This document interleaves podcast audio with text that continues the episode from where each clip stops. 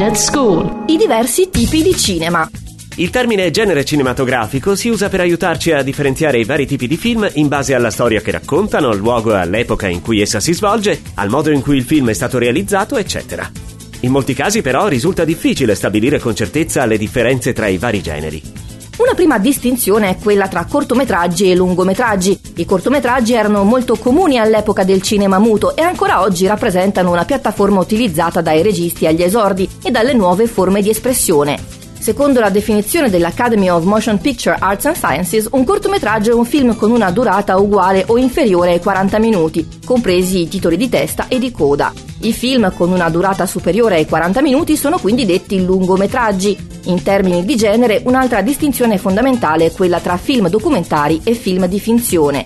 I documentari tendono a concentrarsi sulla descrizione della vita e della realtà così come sono, senza troppe manipolazioni. I film di finzione invece inventano una realtà alternativa, un mondo immaginario, ma questo mondo immaginario può essere creato in tanti modi, dando vita a molti generi diversi di finzione. Le commedie, per esempio, cercano di farci ridere con personaggi divertenti e situazioni comiche. I film drammatici si servono di personaggi realistici e affrontano temi legati alla sfera emotiva. I film d'azione di solito hanno protagonisti che commettono azioni rischiose e che si trovano coinvolti in combattimenti, fughe e altre situazioni disperate. I film horror cercano di spaventare o di terrorizzare il pubblico attraverso suspense, violenza ed effetti scioccanti. I film di fantascienza ci portano in luoghi ed epoche diverse del nostro universo o di altri mondi, mentre nei musical le canzoni sono parte integrante della storia.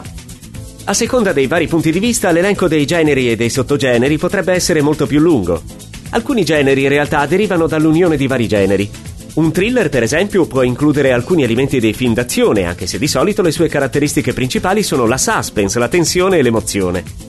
Il melodramma è simile ai film drammatici, ma i personaggi e la trama sono più intensi per suscitare negli spettatori reazioni emotive più forti. I film fantasy sono simili a quelli di fantascienza, ma spesso includono elementi magici, mitici e prodigiosi che di solito non sono presenti nella fantascienza. A parte la distinzione tra i vari generi cinematografici, negli anni 50 alcuni esperti francesi di cinema introdussero il concetto di autorialità, Secondo la loro teoria, alcuni film sono caratterizzati non tanto dal fatto di appartenere a un determinato genere, ma dalla visione del regista inteso come autore del film. Anche se il cinema è un lavoro d'equipe che richiede la partecipazione di molte figure professionali, secondo questa teoria alcuni registi possiedono uno stile personale che determina più di qualsiasi altra cosa l'aspetto dei loro film.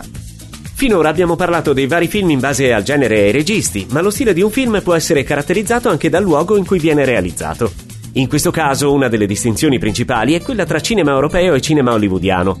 Naturalmente esistono delle eccezioni, ma in genere gli esperti sono d'accordo nell'affermare che mentre i registi europei considerano il cinema una forma d'arte, Hollywood lo ritiene una forma di intrattenimento, al punto che la stessa storia può essere raccontata in modo molto diverso a seconda che il film sia realizzato in Europa o in America.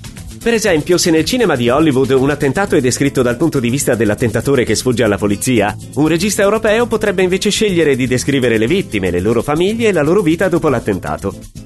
Solitamente i film europei raccontano la società e la realtà in cui viviamo. Chi difende il cinema europeo a volte sostiene che i film di Hollywood siano troppo prevedibili, come dimostra il crescente numero di remake e di sequel attualmente nelle sale. Secondo loro Hollywood non produce 400 film all'anno, ma un solo film con 400 titoli diversi. Chi difende il cinema di Hollywood sostiene invece che quei film siano anzitutto una forma di intrattenimento e che se si vuole esprimere un'opinione o un messaggio lo si può fare scrivendo un articolo o un libro senza bisogno di realizzare un film. Ci sono numerose eccezioni, ma generalizzando si può dire che molto spesso il cinema europeo ci mostra la vita così com'è, mentre quello di Hollywood ce la mostra come potrebbe essere. Naturalmente il cinema esiste anche al di fuori dell'Europa e degli Stati Uniti, per esempio in Africa, in Asia o a Bollywood, come viene comunemente chiamata l'industria cinematografica indiana.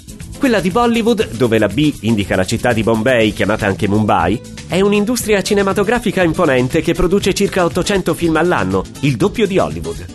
Il cinema indiano è sempre stato importante fin dai primi film muti delle origini, ma dall'inizio del XXI secolo è diventato molto popolare anche in paesi come la Gran Bretagna. I film di Bollywood tendono a narrare storie familiari in cui un ragazzo conosce una ragazza, i due si innamorano e devono poi lottare per ottenere l'approvazione delle rispettive famiglie.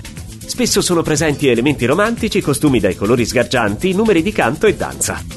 Un'ulteriore distinzione che non riguarda il luogo in cui un film viene realizzato è quella tra cinema delle grandi case di produzione e cinema indipendente. I film delle grandi case di produzione spesso riescono a ottenere risorse finanziarie da investitori privati, coinvolgono grandi troupe, hanno a disposizione professionisti e attrezzature costose e hanno accesso a luoghi lontani in cui girare gli esterni. I registi che realizzano film indipendenti invece spesso devono trovare metodi alternativi per ottenere finanziamenti e a volte possono contare soltanto su troupe e attrezzature più limitate. Le grandi case di produzione spesso hanno anche società di distribuzione dei loro film, mentre i film indipendenti normalmente partecipano ai festival cinematografici per farsi conoscere ai distributori. Di solito i festival cinematografici sono eventi annuali che presentano film in una o più sedi, normalmente in una singola città o regione. Possono essere più o meno specifici, concentrandosi su determinati generi, registi, argomenti, eccetera. I festival cinematografici più famosi sono quelli di Venezia, Cannes, Berlino e Toronto, ma attualmente ne esistono circa 3.000, il 70% dei quali si svolge nell'America del Nord.